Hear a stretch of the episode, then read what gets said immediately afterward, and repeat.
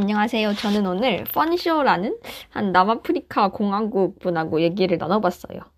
어, 이분은 앤드류라는 다른 이름을 갖고 있는데, 근데 펀쇼가 뭔가 더 남아프리카 공화국스러운 이름이니까 이 펀쇼라는 이름으로 지칭을 할게요.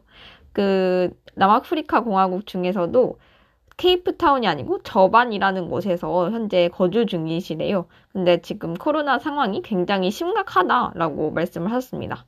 그리고 남아프리카 공화국이 듣던 대로 그렇게 위험하냐고 물었는데, 어, 자기가 생각하기에도 솔직히 말하면 위험한 것 같대요. 일단 범죄가 많고, 음, 강도랑 도둑질? 뭐 이런 게 굉장히 흔한가 봐요. 근데 뭐 다 많다고 할 순 없고, 몇몇 지역에서는 그렇다라고 말씀을 하셨습니다. 그러면서 자기가 사는 이웃들, 뭐 근처에는 이런 범죄들이 발생을 잘 안 한다고 해요.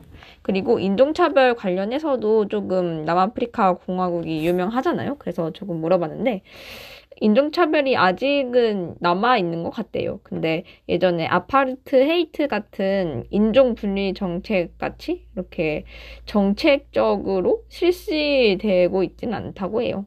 그래서 그 정도까지는 아니다. 라고 말씀을 하셨고, 그리고 그 공중보건 석사를 하셔가지고 공공정책을 만드는 일에 종사를 하신대요. 필리핀에서 유학을 하셨고, 그리고 HIV나 코로나 같은 큰 질병이 퍼지는 것을 막고 예방하는 정책을 짜신다고 합니다. 그 보통 여성 건강 실태나 어, 말라리아 그리고 HIV 같은 질병을 조사하는 역할을 하신다고 해요. 그리고 사람들한테 질병을 교육하는 역할도 하신다고 합니다. 그리고 데이터를 좀 다룰 줄 알아야 된대요. 엑셀하고 스프레드시트 다룰 줄 알아야 되고, 그리고 코딩도 좀 배워야 된다라고 말을 하셨어요. 그리고 아프리카 전통 의학 관련해서도 좀 궁금해서 물어봤는데, 이게 나라마다 다르대요. 그 나이지리아는 나이지리아만의 전통의학이 있고 남아프리카 공화국은 남아프리카 공화국만의 전통의학이 있고 근데 자기는 보통 서양의학을 주로 선호를 하신대요. 근데 서양의학하고 전통의학을 융합하는 그런 사람들도 많대요. 그래서 이 부분은 한국이랑 중국이랑 굉장히 비슷하다라고 생각을 했습니다.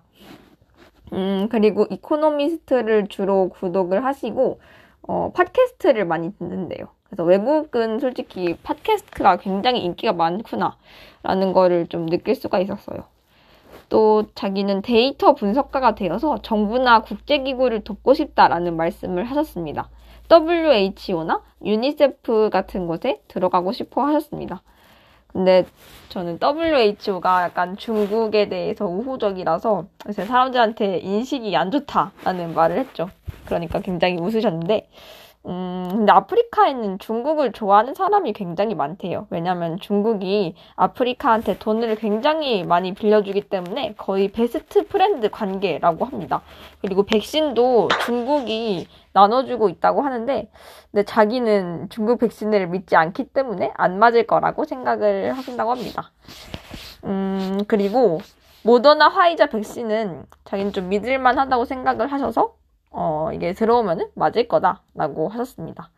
그리고 요새 하는 일은 코로나 관련된 뉴스를 따라잡고 있대요. 그래서 백신 관련된 미국, 영국 상황을 파악 중이라고 하셨습니다. 그리고 제가 전반적으로 어떻게 그런 질병 같은 거를 해결할 수 있냐 라고 물어봤어요. 아프리카 같은 경우에는. 그래서 대답을 해보셨는데, 음, 일단 말라리아 같은 경우에는 해결이 가능하다고 생각을 하신대요.